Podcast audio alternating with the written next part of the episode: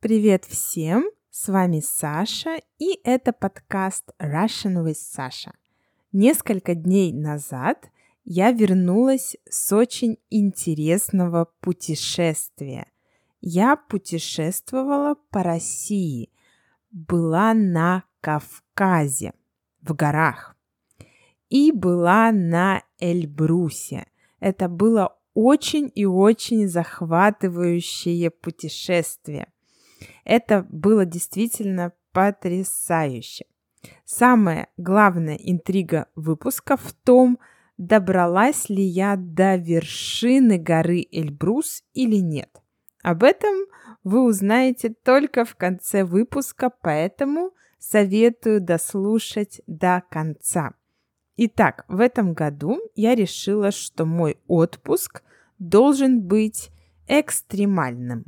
Может, не очень экстремальным, но с элементами экстрима.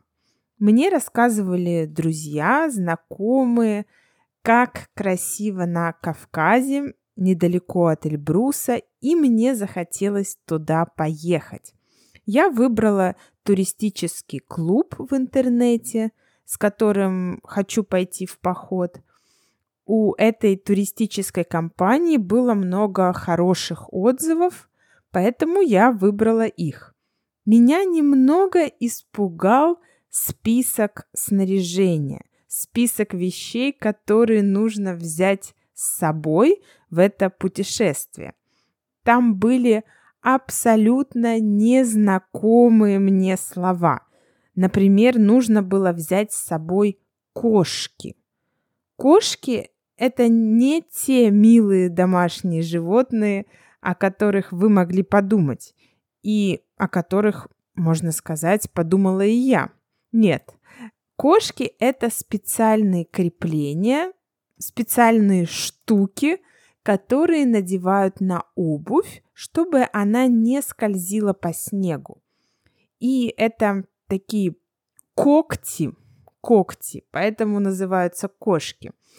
На Патреоне я выложу фотографию и этих кошек тоже, и вы сможете посмотреть, как они выглядят.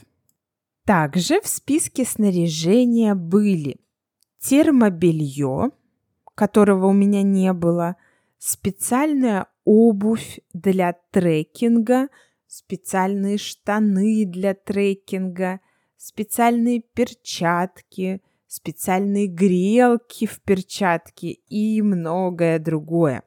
Уже молчу про спальник, мешок, в котором ты спишь, когда холодно, каска, трекинговые палки и так далее, и так далее. Все это я брала уже в прокате. И должна сказать, что по деньгам прокат вещей это было самое дорогое во всей поездке. Итак, чтобы добраться до города Пятигорска, мне нужно было долететь на самолете до Москвы и потом из Москвы выбрать рейс до города Минеральные воды. Город Минеральные воды известен своими минеральными водами, поэтому так и называется. Мы полетели вместе с мужем. Он не ходил со мной в поход, но он работал в Пятигорске, в коворкинге, пока я лазила по горам. В Пятигорске нам сразу понравилось. В городе много мест, где можно погулять. Город холмистый, то есть все время то горка вверх, то горка вниз. Пятигорск известен тем, что там произошла дуэль между очень известным русским поэтом Лермонтовым и Мартыновым. Лермонтов – это второй по популярности поэт России после Пушкина. Очень-очень известный поэт. Не только дуэль была в Пятигорске, Лермонтов много жил в этом городе. Но в Пятигорске я долго не пробыла. На следующий день мы уже встретились с группой в туристическом клубе и поехали в город Терскол. Город Терскол уже находится в горах. Туда мы ехали три часа. Наша группа туристическая состояла из трех человек. Наш гид, я и еще один парень из Москвы. Но на следующий день к нам присоединился еще один человек из Новосибирска. В Терсколе мы заселились в гостиницу, и на следующий день у нас уже был трекинг на гору Чигет. Гора называется Чигет. Это было очень красиво. Мы пошли к горному озеру, рядом были небольшие водопады, красота невероятная. Мы многое снимали и жалели, что забыли дрон. Парень из Москвы, у него был с собой дрон. Мы поднялись высоко на гору Чигет. Там есть канатная дорога, но мы поднимались, конечно, пешком, с трекинговыми палками, все как положено. В конце путешествия на гору Терскол нас э, ждала очень приятная кафешка. Там были очень вкусные чебуреки. Я съела чебурек с ягодами и выпила ягодный чай. М-м, очень вкусно. Надо сказать, что поход на гору не был прям очень простым. Нужно было подниматься в гору, и человеку нетренированному это было бы не очень просто. Поэтому я рада, что занимаюсь боксом и бегаю. Это мне помогло подготовиться к поездке. Вниз, конечно, было идти гораздо проще, и мы довольно быстро вернулись в гостиницу.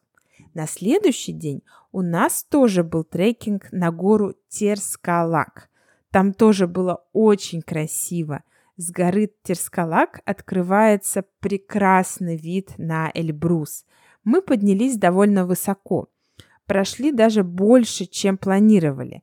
По дороге мы увидели очень красивый водопад, который называется Девичьи косы.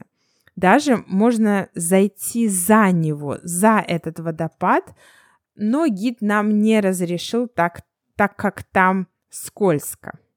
Мы много фоткались у водопада, но нас еще ждал путь наверх. Мы поднялись выше обсерватории, затем еще выше к заброшенному дому, к заброшенной хижине. Там мы выпили чаю, поели и спустились вниз. Все фотографии я выложила на Патреоне в свободном доступе. Все могут посмотреть, если интересно. Потом, на следующий день, мы уже поехали выше, на Эльбрус, на станцию Мир.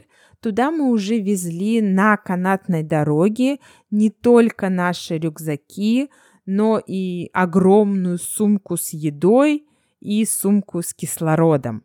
В горах может быть горная болезнь, поэтому все гиды всегда берут с собой сумку с кислородом на случай, если кому-нибудь станет плохо. Также мы везли с собой три контейнера с водой, чтобы была вода, чтобы готовить и пить. Мы заселились в маленький домик, в маленькую хижину. Там были места для спальных мешков и мини-кухня. Такой домик-студия.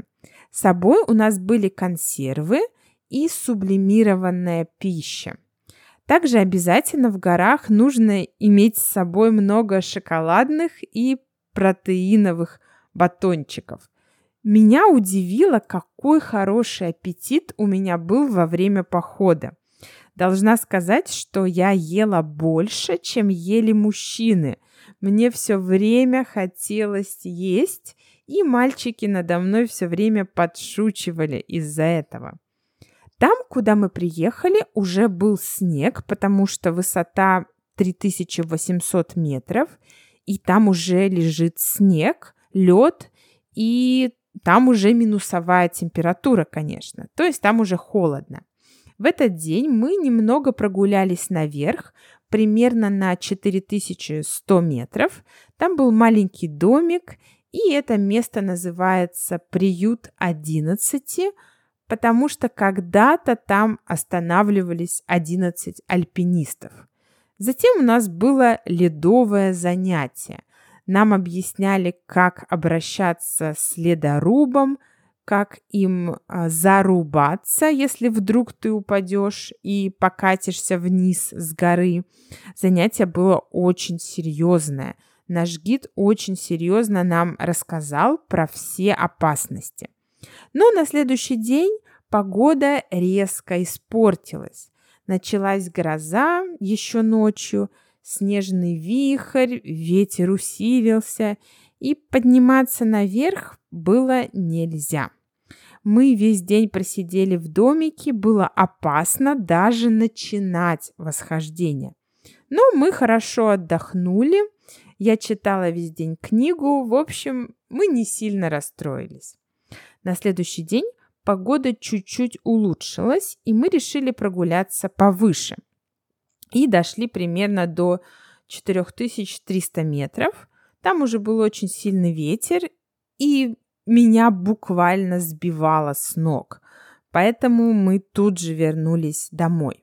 Хотя по программе мы уже должны были к этому дню пройти акклиматизацию на 4800 метров. Но погода есть погода.